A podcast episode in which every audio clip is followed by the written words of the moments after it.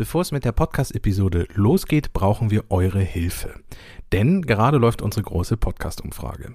Wir wollen von euch wissen, wie, wo und wann ihr Podcast hört und was euch an Podcasts besonders gefällt, damit wir mit unserem Angebot besser werden können. Unter allen Teilnehmerinnen verlosen wir übrigens Kopfhörer von Teufel. Die Umfrage findet ihr unter t3n.de slash Umfrage minus Podcast. Und nun viel Spaß mit der aktuellen Episode. T3N Podcast, das wöchentliche Update für digitale Pioniere.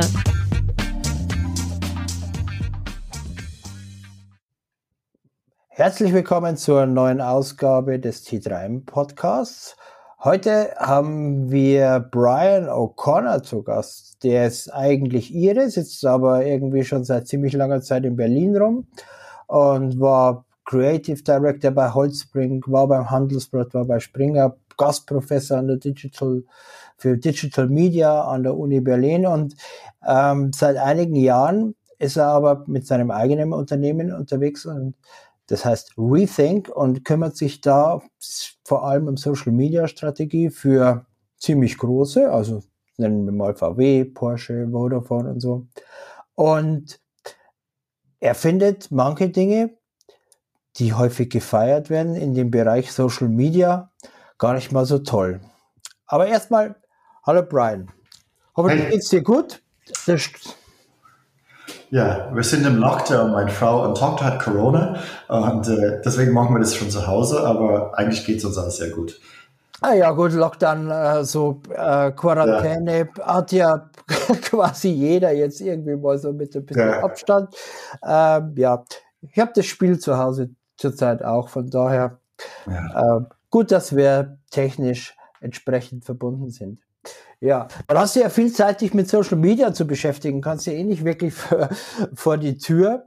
Ähm, und kannst dann zum Beispiel, also nehmen wir mal Beispiel die BVG, du bist ja in Berlin, die sind ja, ja immer so total lustig und ähm, du kannst da aber irgendwie nicht so wahnsinnig mitlachen, habe ich den Eindruck. Äh, nee, ich frage mich im Großen und Ganzen, was die Mehrwert des Ganzen ist. Ne? Und, und äh, als Berliner, die ständig vielleicht als Fahrradfahrer überfahren wird oder versucht zu überfahren von BVG-Fahrer, ich identifiziere dieses Bild nicht im Marketing mit der Realität. Ähm, zusätzlich weiß ich, dass die BVG auch eine fantastische Service ist. Meine zwei Söhne fahren jeden Tag mit die U-Bahn zur Schule und zu Hause mit den U-Bahn und so weiter. Und ich will es nicht in Frage stellen, sondern das ist Advertising. Und ich bin wahrscheinlich nicht so gut im Advertising, ich bin eher so der Communications-Mensch. Mir fehlt auch die Core-Relevanz. Und ich finde, wenn die dieses icke, dicke, lustige Berliner Weg fahren wollen, das ist aber Berlin nicht mehr. Berlin ist, ist unglaublich divers und unglaublich vielseitig. Und für den ist es immer ein bisschen so eine, was Kreuzberger Werber, die ursprünglich aus Köln kommen, irgendwie an Berlin lustig finden. Ne? Und das finde ich, deswegen, ich, ich finde es mal auch mal lustig, aber ich denke, boah, es ist so genauso schlimm wie diese Sixt-Werbung, die alle feiern. Das, das finde ich, find ich, aber das ist nur meine Empfindung. Ich finde es einfach nicht lustig. Ja. Aber, aber, wollte ich gerade sagen, es gibt ja eine ganze Menge an äh, Unternehmen, die im Marketingbereich und entsprechend auch im Social Media Bereich ganz stark auf ähm, ja, Witz setzen oder auf mhm. das, was als Witz sein könnte. Sixt hast du gerade schon genannt, äh, haben wir auch schon eine ganze Menge Preise eingesammelt. Dann gibt's ja so in der Baumarktszene sind einige unterwegs, mhm. die äh, auf dieser Schiene fahren. Was, was glaubst du denn, ähm, was das mit den entsprechenden Marken macht? Naja, es fehlt diese Vielseitigkeit, die Marke. Ihr kennt ja jemanden in die Kneipe, die nur Witz erzählt die ganze Zeit. Und irgendwann wechselt man den Gesprächspartner. Ja, und sowohl Humor ist wichtig. Ich glaube, was wir gemerkt haben, das war ein bisschen Social Media Generation 1. Es war viel, es war viel Humor getrieben und so weiter. Und ich bin dazu irgendwann allergisch geworden. Ja, weil ich da, letzte Woche, letzten Monat war Valentinstag. Das ist für mich eigentlich der schlimmste Tag des Jahres, weil dann muss man öde Valentine-Posts für irgendwelche Marken, die es einfach besser wissen sollen. Ne? Oder World Pancake Day oder whatever. Und da gab es auch einen Spuckflur, dass wenn irgendwas einen Tag in Social Media bekommt, dann ist das Ding einfach nicht mehr relevant. So, das ist irgendwie, was ich finde bei vielen dieser Dinge ist, ja, Six können irgendwie zwei vögelnde Wildschweine zeigen, aber ich interessiere mich mehr für die Autos, was ich mieten kann. Ehrlich gesagt. Und deswegen bin ich bei Eurocar Hertz der Kunde. Und das ist ja, glaube ich, genau dein Punkt, dass du sagst, es ist vielleicht unterhaltsam, aber äh, es erreicht im Zweifel gar nicht die Leute, die erreicht werden sollen, also sprich potenzielle Kundinnen und Kunden. Und es sagt vor allem nichts über die eigentliche Qualität der Marke aus. Besonders bei Sixt, die fairerweise, ich meine, ich meine, du warst oft bei so einem Six-Schalter, da ist alles anders als lustig. Ich meine, das ist so teutonisch und preußisch, die Bedienung da, dass man fragt sich, ob die, das, ob die gleiche Firma arbeiten. Da findet man eher die lustigen Menschen bei Europecar und so weiter. Äh, aber Six ist in die Regel sehr stark im Arsch da, an, an Bedienungspunkt. Ne? Aber deswegen, also ich meine, die eins hat mit die anderen nichts zu tun. Und ich glaube, was da passiert ist, ist dieses kurzweilige Erfolg, also Likes, ist die einzige Erfolgsmessung inzwischen. Und das ist schade, weil ich glaube, wer Likes jagt, ich habe das auch damals beim Pitch gesagt zum Kunde, welche ein, wenn eine Agentur hier reinkommt und verspricht ihr Likes, hau den einfach in die Fresse. Weil das ist einfach ein altes Currency. Das hat eigentlich keine Relevanz mehr. Und was ist die Währung, die jetzt zählt aus deiner Sicht? Also welche Währung bringst du ins Spiel?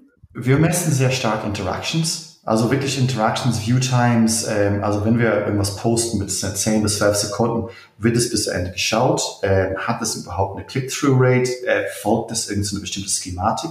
Also vieles, was in Instagram eigentlich jetzt relevant ist, so Instagram-Stories, das sind manchmal 10 bis 12 verschiedene Clips, die man wie eine Mini-Netflix-Serie zu Ende geguckt sollte. Wir arbeiten äh, für Porsche Customer Racing. Das ist eigentlich das High-End Boutique Social Media ähm, Channel für Porsche, wo es geht wirklich an very, sehr, sehr teuren, sehr schnellen Autos.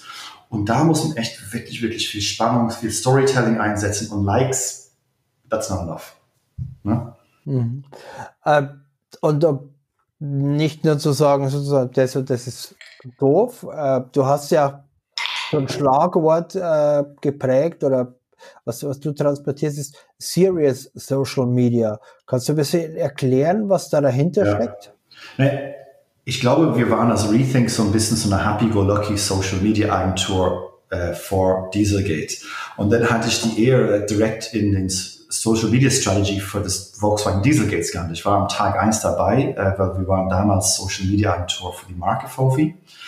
Und ähm, das war sehr interessant zu sehen, was wirklich in 80 Märkte über bestimmte Strategien spielt und was wirklich nicht funktioniert, war Humor was wirklich nicht angebracht in dem Moment war, aber natürlich VW in seinen DNA setzt sehr stark auf dieses Twinkle in the Eye Effekt, diese Humor und so weiter. Und das, in dem Moment mussten wir echt stark kämpfen dafür, dass wir das Ding in Social Media anders spielen als traditionell Social Posts, besonders in den Zeiten, ist ja ein paar, äh, ein paar Jahre hier. Inzwischen machen alle Serious Social Media. Das macht Joe Biden, das macht auch äh, die VW-Vorstände jetzt etc., die eigenen LinkedIn-Channels. Aber damals war es immer gesehen, man löst ein Problem mit einem Witz.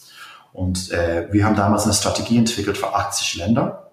Und äh, als Beispiel, zum Beispiel in Belgien, das war ihnen einfach scheißegal, Dieselgate. Die hatten keine Umweltsteuer. In Irland, die waren total pissed, weil die gerade ein neues Umweltsteuer eingeführt hat, sechs Monate davor. In Russland, didn't give a shit. Weißt du? Und da muss man einfach erstmal gucken, wo stehen die verschiedenen Audiences, was ist deren Bedürfnis? Und dennoch kommt das Ding bei Serious Social Media, ist zum Beispiel, wir haben den Launch von dem Porsche 911 gemacht vor drei Jahren im Social. Wir haben, wir haben ungefähr 48 verschiedene Zielgruppen für diese Produkte identifiziert. Nicht nur eine. Und da, da liegt es da. Wie findet, wie, wie findet man eine Post oder Idee, die 48 Leute lustig finden? Das ist schwieriger als irgendwie zu sagen, hey, it's a really cool car. Weil das, da sind alle dabei. Ne? Das heißt, äh, welche KPIs identifizierst du da, mit denen du belegen kannst, dass im, Zweifel Serial, äh, Serial, Serious besser funktioniert als der vermeintlich gute Witz? es liegt ein bisschen unserer DNA. Ich war sehr, sehr lange beim Handelsblatt und dann beim Holzbrink Verlag und bei Axel Springer. Und als wir Rethink gegründet haben, ich habe versucht, irgendwie vor drei, vier Jahren Werber zu sein. Und bin eigentlich grundsätzlich von, ich glaube, zehn Kunden gefeuert, weil ich das nicht liefern konnte. Und irgendwann durch diese Dieselgate-Ding habe ich gemerkt, wow, das, was ich in Newsrooms gelernt habe, dieses einfach Messaging und finden, nicht erfinden, die Geschichte und das gute Erzählen, diese Handwerk eigentlich uns gut ähm, als Agentur tut. Und da haben wir mehr und mehr weg, mehr und mehr zum, zum klassisches Communication-Arbeit. Wir haben auch gemerkt, dass in den Zeit, das ist jetzt vor fünf, sechs Jahren, ist Social Media oftmals vom Marketing zu Comms gewandelt bei Großkonzernen. Und wir waren eigentlich genau in dem richtigen Moment da, wo wir genau dieses Trend mitgemacht haben. Gerade im Moment versuchen die Marketing und Comms immer noch zu entscheiden, wer wirklich die Hoheit über Social Media hat. Und das ist ein Fehler. Eigentlich kannst du tausend Social Media Channels haben für einen Konzern. Du musst es nicht konsolidieren unter eine Dachmarke. Also im Zweifelsfall Channels machen, die eher Werbung betreiben, Marketing machen, ja. und eben auf der anderen Seite eben Channels betreiben, die tatsächlich Information transportieren, die die Marke wirklich die Geschichten erzählen. Ja, genau. Ich, ich vergleiche das mit damals die Sonntagszeitung, was ich früher gemacht hatte. Ich hatte zwölf Ressorts drin, von Sport bis Kultur bis Finanz. Und die zusammen haben ein, spannendes Produkt gemacht. Aber nur eine, dann würdest du keine Sonntagszeitung kaufen. Und deswegen Menschen wollen viel verschiedene Perspektive erleben. Ich hatte, wir hatten ein sehr interessantes Format beim Handelsblatt, ich da war. Wir haben einen Tausch mit großen deutschen CEOs damals. Das heißt, ich glaube, damals war Ron Sommer CEO von, von den äh, Telekom. Und er hat Handelsblatt-Chefredaktor einen Tag gemacht. Und dann war noch äh, Josef Ackermann einen Tag da. Und es war interessant zu sehen, wie CEOs ticken und wo ihr Information kommt die mussten auf einem extrem Meta-Level agieren und sehr schnell äh, Informationen äh, umdrehen. Und wie, wie die versucht, unsere Zeitung zu machen, wird sehr spannend. Mhm. Würdest du unterscheiden von der Herangehensweise bei den unterschiedlichen Plattformen? Also ist, was weiß ich, LinkedIn noch ernster als Facebook oder als Twitter oder ist es plattformunabhängig eigentlich. Ja, unabhängig. Lustigerweise, das merkst du wahrscheinlich auch, gibt es auch so, so die Twitter-Ecke und die Facebook-Ecke und ehrlich gesagt, mir ist das alles wurscht. Ich finde, auch letztes Jahr bei Clubhouse und sowas, gib mir die Plattform, ich mag den Inhalt. Und ich finde, das ist, ich hatte es heute irgendwie jemand gesagt, es ist wie unterschiedliche großen Radios. Ja, also gibt es ein kleines Radio, gibt es ein großes Radio, gibt es ein Radio mit zwei Lautsprecher, gibt es ein Radio mit besserer Sound etc. Und aber grundsätzlich, wenn die Geschichte steht oder es gut zu Ende gedacht ist, das kann man, ich nenne das eigentlich, ich habe es in Vorträgen genannt, die Sushi-Bar-Prinzip. Man schneidet es irgendwie zurecht für jedes Stück Sushi, ob das eine große ist oder eine kleine ist. So, insgesamt, du hast äh, gerade vorhin schon mal angesprochen, äh, CEOs, die agieren oder die jetzt in, in eurem Fall Zeitung gemacht haben. Es gibt ja immer mehr äh, Führungskräfte und CEOs, die auch mit eigenem Namen ähm, auf den entsprechenden Social-Media-Kanälen aktiv sind. Ist es eine gute Idee, dass Führungskräfte selbst auf Social Media aktiv sind? Ja, 100 Prozent. Ich meine, es ist interessant, ich glaube, das gibt es nur auf LinkedIn und Twitter. Also Instagram, wir haben versucht, Case Studies dafür zu finden, außer Joe Biden, wenn man den CEO nennen will, gibt sehr wenig Leute, die auf Instagram guten Content machen. Das wundert mich auch. Ähm, aber LinkedIn ist auf jeden Fall das CEO Playground, äh, Twitter auch.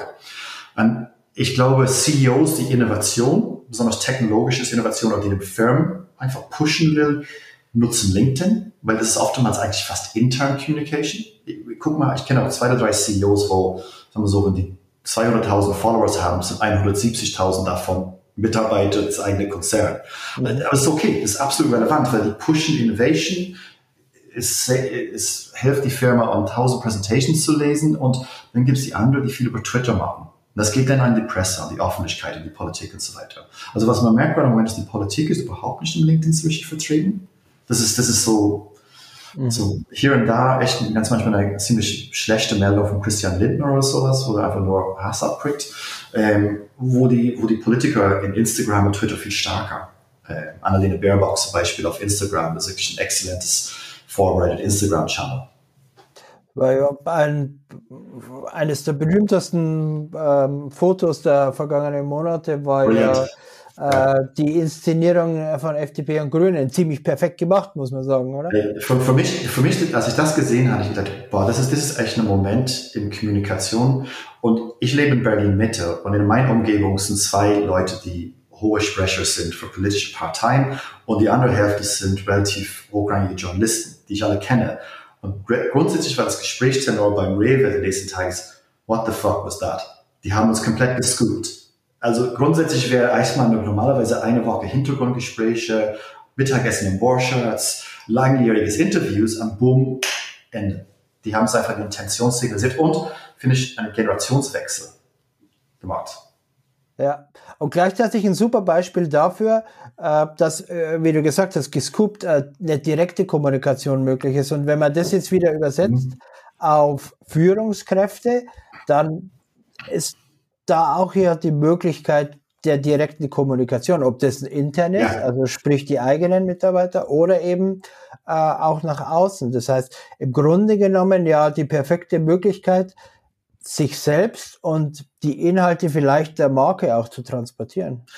Man muss auch denken, dass äh, eine CEO oder ein Top-Politiker hat einen Stundensatz, die nicht unerheblich ist. Und wenn wir sind eigentlich Mediaproduzenten und wenn ein CEO, wenn er eine gute oder selbst beschäftigte CEO, wenn eine halbe Stunde, eine Stunde für Comms die Woche hat, das ist ein guter Schnitt.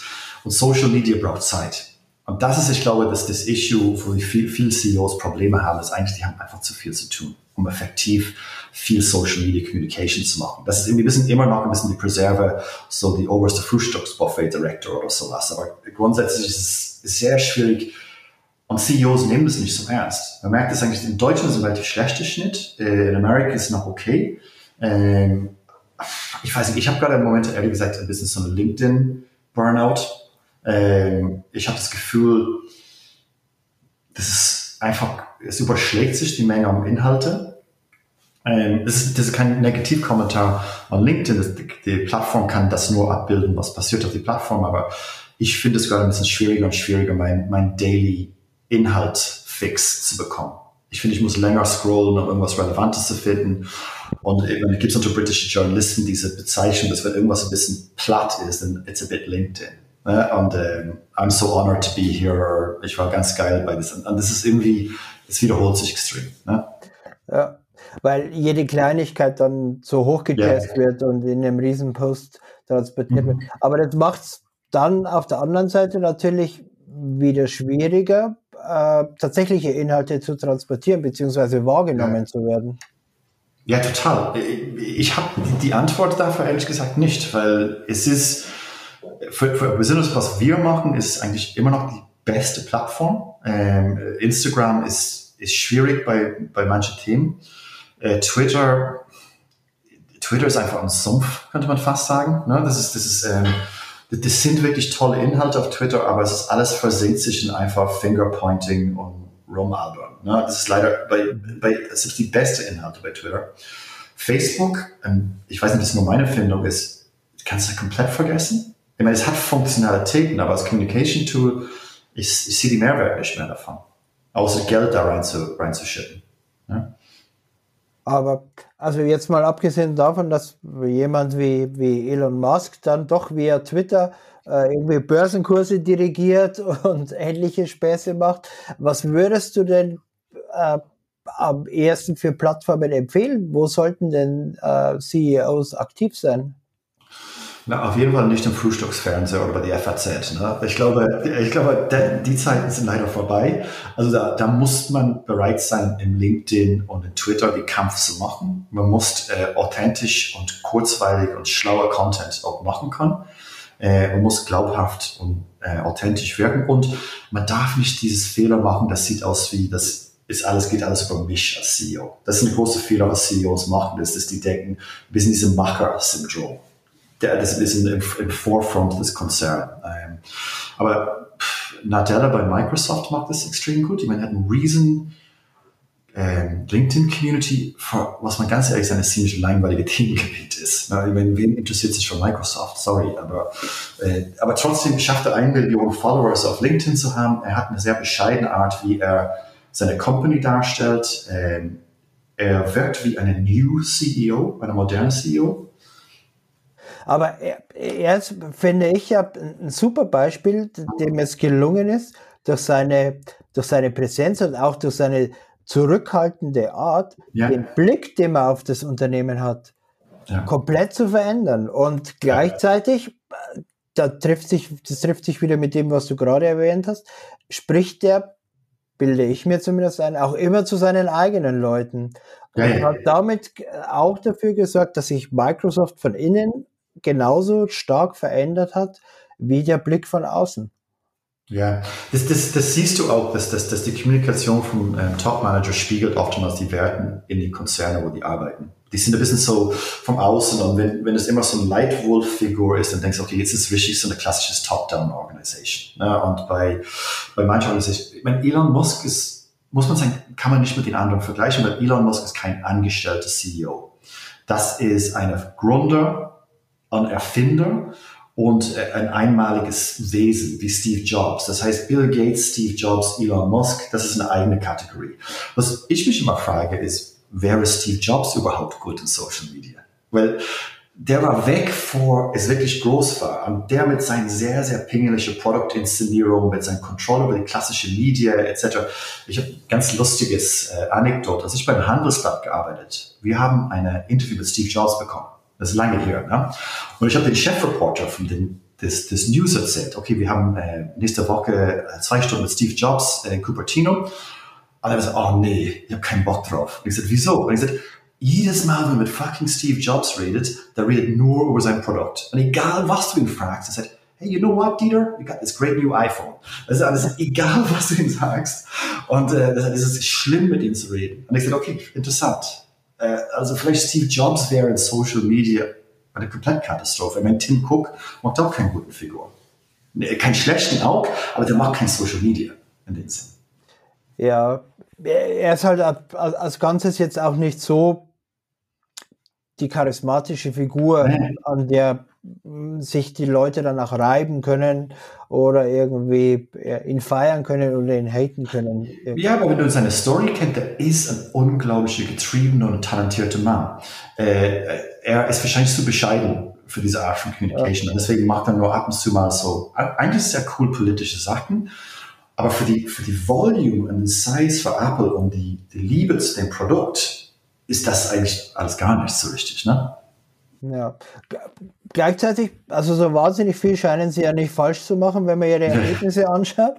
Ähm, aber es, es gibt ja tatsächlich aktuell nicht wirklich jemanden, der, der für Apple so ganz in der ersten Reihe steht. Also es war vorübergehend mal der, der Design-Guru, den es jetzt nicht mehr gibt, äh, und all diese Leute. Also funktioniert irgendwie dann auch ohne, oder? Ähm, ich weiß nicht, ob die letzte Product-Inszenierung gesehen hat. Was ich spannend fand, ist, ist Tim Cook. Ich meine, es ist auch jetzt eine Digital Product-Inszenierung. Das ist bei uns immer mehr und mehr in den letzten zwei Jahren, dass wir begleiten große Product Launches mit einer Social Media Offensiv. Dass man guckt, dass das, was auf irgendeinem Webviewer, was, muss man ehrlich sagen, nur 5% die Audience guckt, dass es verlängert wird im Social, dass es vorangekündigt wird. Aber bei Apple was ich toll finde, ist das Storytelling. Dass die gehen unten in den Keller und da gibt es Typ, das die Chips erstellen.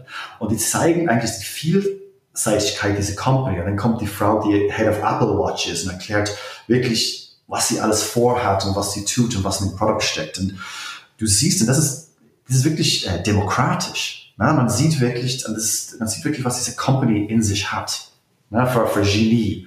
Und wir haben äh, mit Employer Branding angefangen vor ein paar Jahren bei VW ein interessantes Projekt vor über vier, fünf Jahren. Und Volkswagen Group, das Amalgam aller Companies, hat so viele High-End und schlaue technische Leute. Aber es ist eigentlich viel zu wenig kommuniziert. Bei Skoda in Prag, auch bei äh, Bentley in Crewe in England, bei Volkswagen in Wolfsburg, und die ganzen Standorte bei Audi. Das ist, das ist ein riesen Talentpool. Und die musste man nach vorne bringen, um zu zeigen, was, was für eine Innovationskraft diese Firma hat. Ja? Und wir haben damals ähm, so Communication gemacht auf LinkedIn, Pre-Communication gemacht über bestimmte Charakter in den Konzernen. Um, aber du hast gerade einen ganz äh, spannenden Punkt auch angesprochen, die Präsentationen, also die mhm. Apple-Shows, die ja vor Pandemiezeiten so mit Publikum und mhm. Pipapo waren ähm, und dann mehr oder weniger erzwungenermaßen zu aufgezeichneten Digital-Events waren. Und ich habe aber doch das Gefühl, dass damit jetzt komplett neue Standards gesetzt wurden. Also ja. das ist inzwischen in einem Bereich der Perfektion, dass wirklich nur davor sitzt, kurz wow. Und die, die Frage, die sich mir dann stellt, ist, wirkt sowas auch nach, jetzt beispielsweise auf Social Media ja, Kommunikation. Highlights. Ich meine, guck mal, ich meine, was, was ich immer lustig fand, dass Steve Jobs früher eine Produktinszenierung gemacht hat, war jede Seite 1 die Welt den nächsten Tag mit das Bild bestimmt. Ich meine, ich habe mich damals als Creative Director total gefreut, weil ich endlich mal ein, ein schönes Bild für die Seite 1 hatte. Mhm. Steve mit sein neues Gimmick oder whatever. Also ich glaube schon, dass ähm, die ein Problem bei diesen großen Digital-Events ist die Audience-Zuschnitt. Und das ist die Netflix-Ära niemand, wir gucken nicht alle die, die, die Episode heute Abend, ist immer versetzt. Und um genau diese Audience-Zahl zu erreichen für so eine Product Launch, musst du Social Media nutzen, um die Audience zu aktivieren. Die müssen wissen, wow, das ist was passiert. Das ist, die müssen kleine Snippets haben oder Previews oder Ideen haben, da ist was ganz Spannendes passiert, weil sonst aktivierst du das Ding nicht. Nun ein paar Worte von unserem Sponsor Epoch. ShoppingStream ist ein personalisierter Shoppingbereich, welcher sich aus Content und Produkten eines gesamten Online-Shops individuell für jeden Kunden zusammensetzt. Schaut für mehr Informationen auf www.epoch.de/shopping vorbei.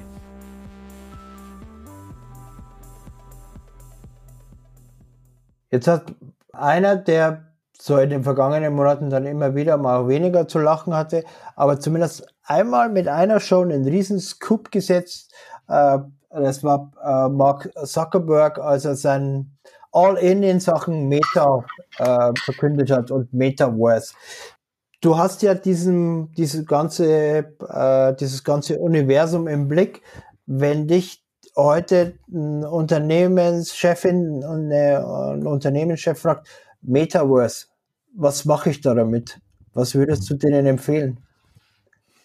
Ja, es ist, äh, es ist wirklich eine spannende Zeit. Ne? Da gab es einen sehr, sehr guten Artikel vor 15 Jahren, glaube ich, von Thomas Kluver über Second Life. Und er hat gesagt, es ist irgendwas Playground the Space Cowboys. Und das Ding ist, damals, dieses Second Life ginge nicht, weil da kein Audience da war am Ende und kein Infrastructure. Aber das hat sich echt gravierend geändert. Das heißt, du kannst einen riesen Audience leveragen und du du hast auch die, die, die digitale Infrastructure eigentlich dieses Level of Experience zu übertragen. Nichtsdestotrotz, ich habe eine sehr, sehr wichtige Lehrgang bei Springer gemacht. Ich war maßgeblich mit dem Team verantwortlich für die ersten Mobile Apps bei Axel Springer. Und wir hatten Spaß gemacht, dass wir haben mehr verkauft, als die Bild verschenkt hat, weil wir eigentlich kein Budget hatten. Es war sehr gut. Wir haben sehr, sehr schnell entwickelt. Wir, hatten, wir, haben, wir haben gelauncht innerhalb von zwei Wochen mit einer ziemlich stripped down Version. Und dann haben wir von unserer Audience gelernt. Und das, wenn, und das, das, das geht bei anderen Projekten, was ich mag, Innovation Project, ich fürs Big Budget will das nicht lösen. Das heißt, erstmal macht es klein, fail fast und versucht mal auf Parallel Streams und Learnings zu setzen. Und du weißt genau, wie es laufen wird. Da wird irgendwie so ein paar Mega Metaverse Projects geben, die alle in allen Zeitungen gelobt wird, aber wir wissen einfach, Quatsch sind. Die sind nur Marketing. Ich meine, ich fand das bei den CES, diese Hyundai Metaverse Launch, das war einfach nur Video. Da war, da war kein Beweis dafür für irgendwelche Praxen oder Technics oder, I mean, natürlich, mein 14-jähriger Sohn ist jeden Tag in die Metaverse, in seinen Computerspiele.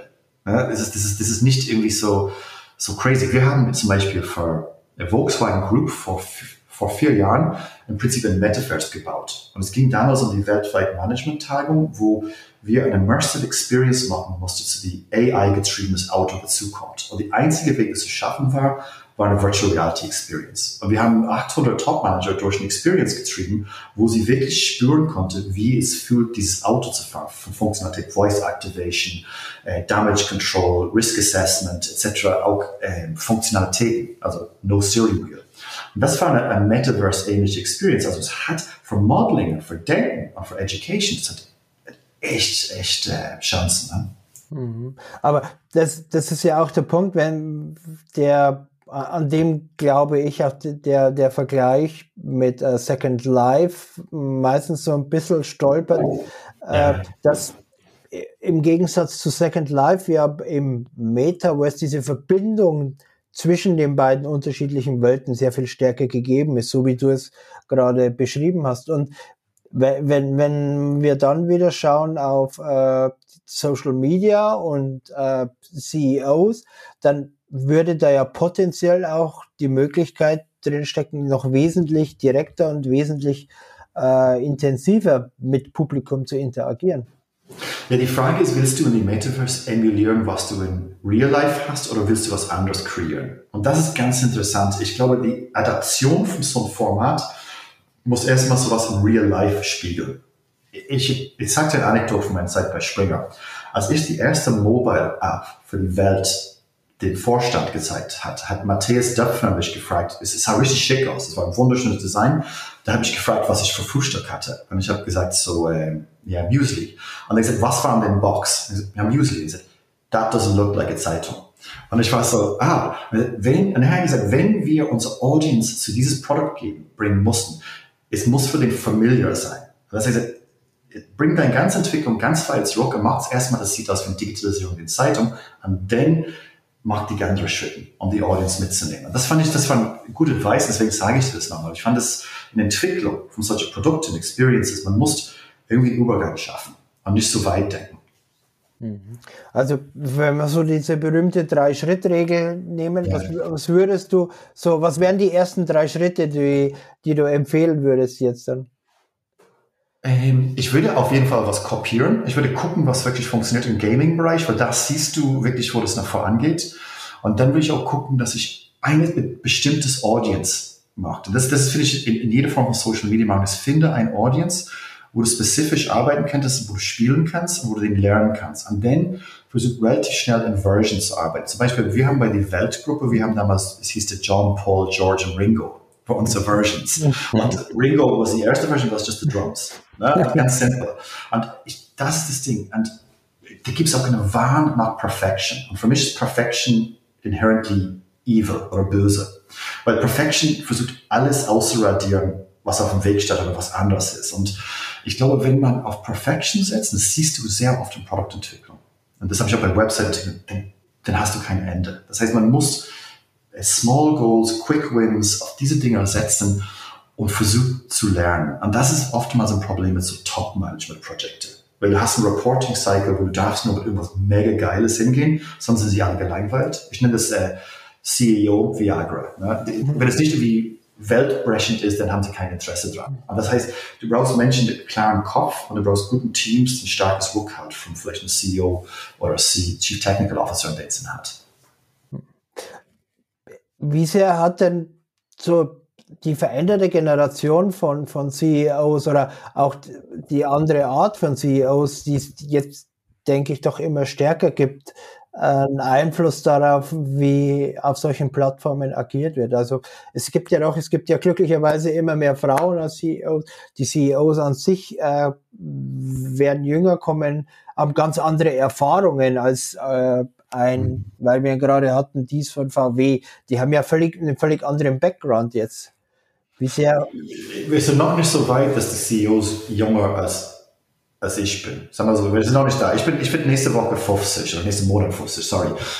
Und ich glaube, ich bin auch so diese, diese, diese Brooke Alter Angry Old White Guy. Weißt du, das ist, äh, bis die mir und meine Generation abgeschafft hat, hatten wir es noch nicht so hundertprozentig eine junge Generation von CEOs im Start. Aber wir haben, ich glaube, viele leitende Figuren, besonders in Unternehmen in Deutschland, die zehn Jahre jünger als ich bin, die wirklich was vorantreiben.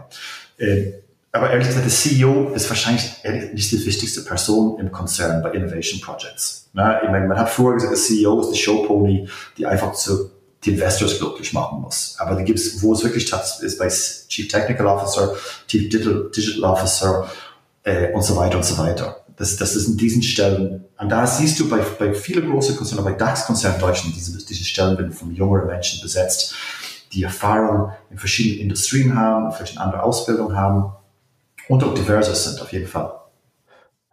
Und gleichzeitig muss das Unternehmen dann aber auch bereit sein, dass deren Sichtbarkeit steigt.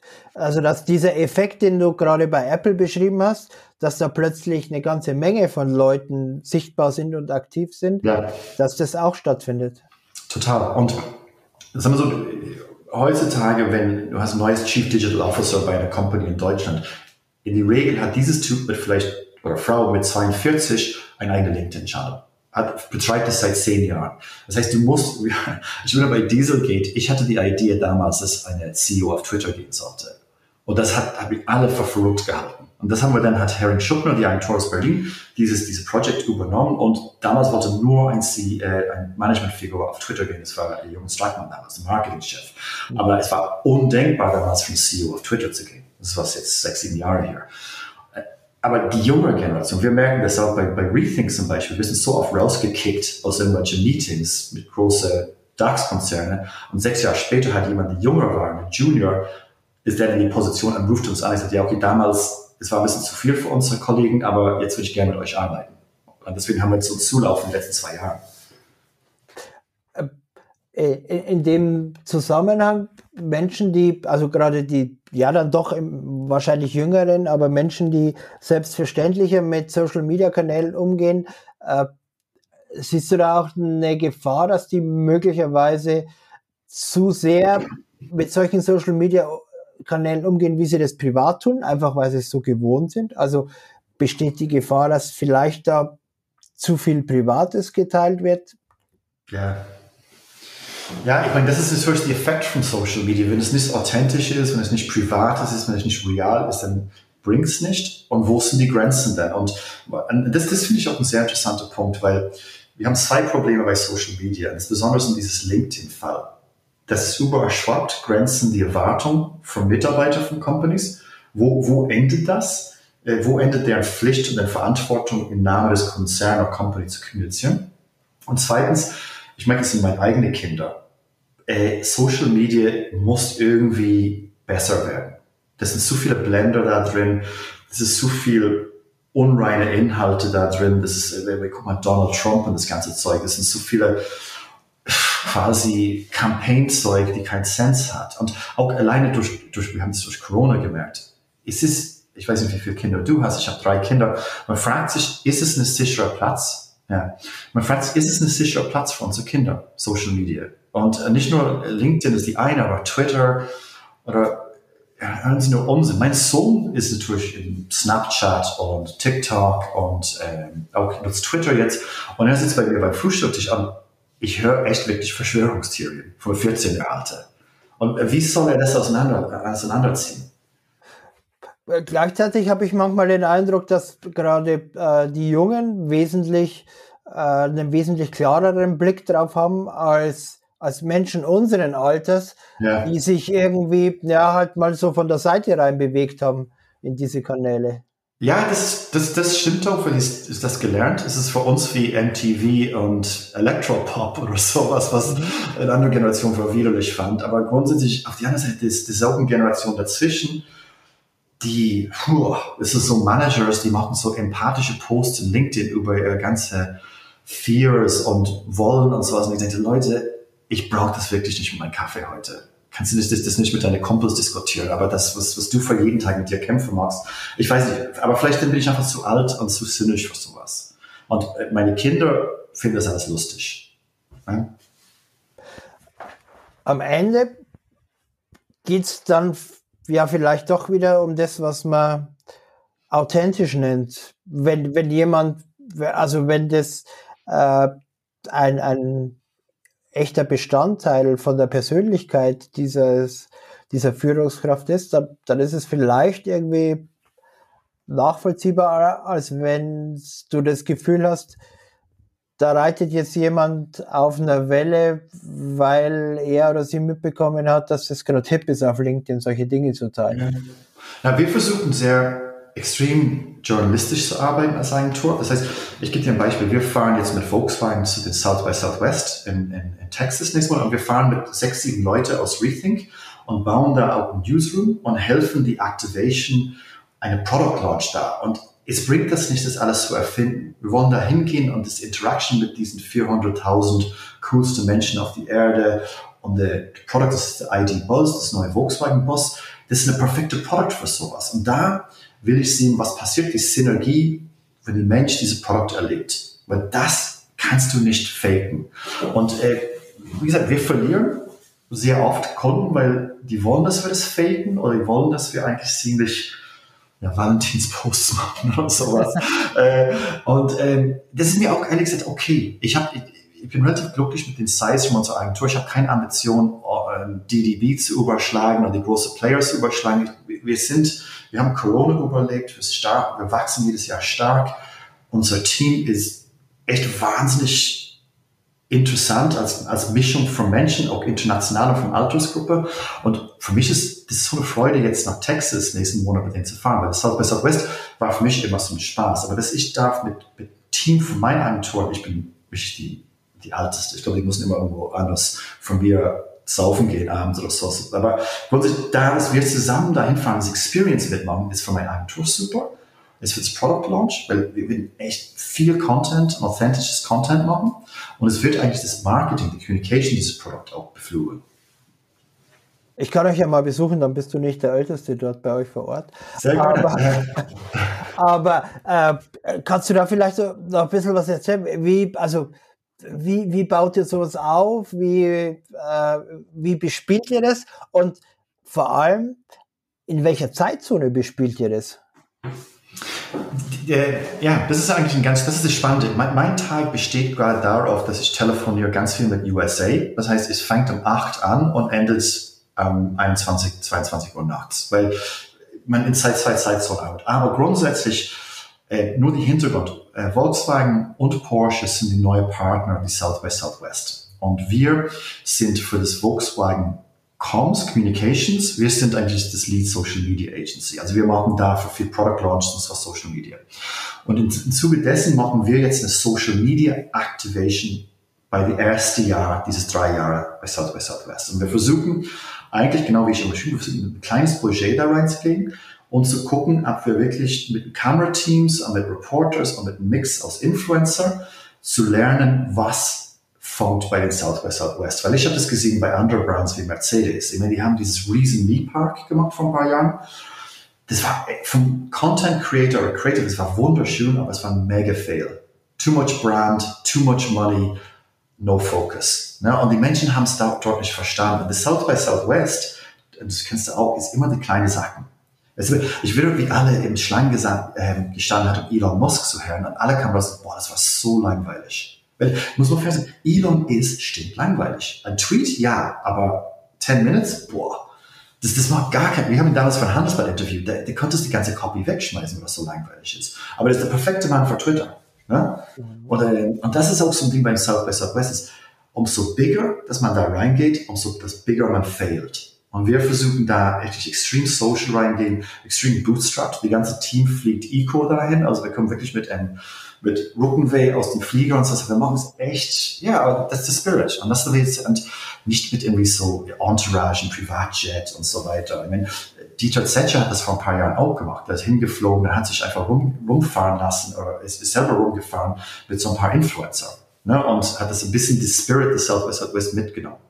Und das, das, deswegen finden wir dieses Projekt wahnsinnig spannend, weil das passt zu wie wir arbeiten wollen. Immer so einen Newsroom aufbauen, immer so ein Produktionszentrum machen, ganz viele Plan vorher zu haben, aber auch alles mitzunehmen, was noch geht.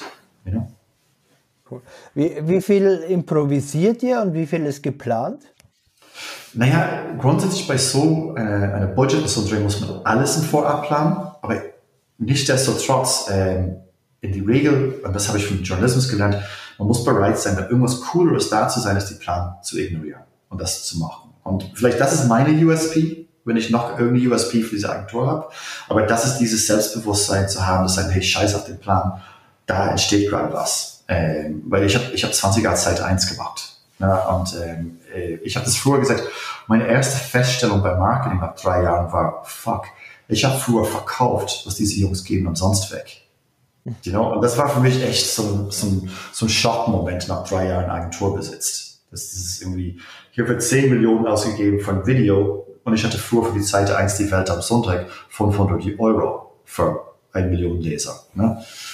Ähm, und das ist schon interessant. Ne? Ja, cool. Dann äh, werden wir mit großer Aufmerksamkeit verfolgen, was da so alles aus Austin kommt. Bist du auch da? Äh, höchstwahrscheinlich ja. Cool. Äh, es ist ja auch so eine, so, so, eine, so eine Zeit, in der man solche Fragen nicht so eindeutig beantworten kann. Äh, ja. Kann ja gut sein, dass man ich war, Zeit dann woanders verbringt. Ja, ich war, ich war lustig, weil ich war da vor zwei Wochen. Wir haben so ein bisschen so Location Scouting und so was. Und es war die erste Mal, dass ich Austin ohne South by Southwest erlebt hat. Und es war echt, es war echt super. Es ist wirklich eine schöne Stadt. Ne? Und äh, da habe ich gedacht, okay, da komme ich irgendwann ein andermal wieder hier, wenn es nicht die Messe ist. Aber ich weiß nicht, ob die Messe so besucht wird in vorigen Jahren. Ich glaube, es wird so eine Hybrid dieses Jahr. Mhm. Ein bisschen was. In den USA ist alles offen und die Leute wollen. Äh, ich glaube, die internationale Publikum, vielleicht deutsche Publikum, wird nicht so stark wie in den vorderen Jahren. Aber deswegen ist es für uns wichtig, dass wir, und das geht in die Zeitzonen, dass wir, wir produzieren Content für die indische Markt, die chinesische Markt, die South American Markt, die American Market und natürlich die Heimatmarkt in Europa, wenn man das so nennen will. Brian, vielen Dank für deine Zeit, für die Tipps, für den Ausblick Richtung Austin. Ist jetzt gleich noch ein bisschen spannender. Ja. Ähm, ich hoffe, ihr äh, kommt gut durch euren Quarantäne-Endspurt und ja. könnt dann, äh, du, dann kannst du frohen Mutes äh, Richtung Osten fahren. Ähm, ich, aber du, ich hab's noch nicht. Das ist auch das Lustige. Ich, ich sitze äh, seit sieben Tagen in der Quarantäne mit zwei Frauen. Ich krieg kein Corona selber. Und ich weiß, ich weiß nicht, was da los ist. Es ist wirklich, ich habe gedacht, ich krieg das jetzt durch und dann bin ich 4G, aber äh, noch nicht. Ja, muss ja noch mit 3G durchkommen, aber es wird funktionieren. Alles klar. Vielen Dank. Danke.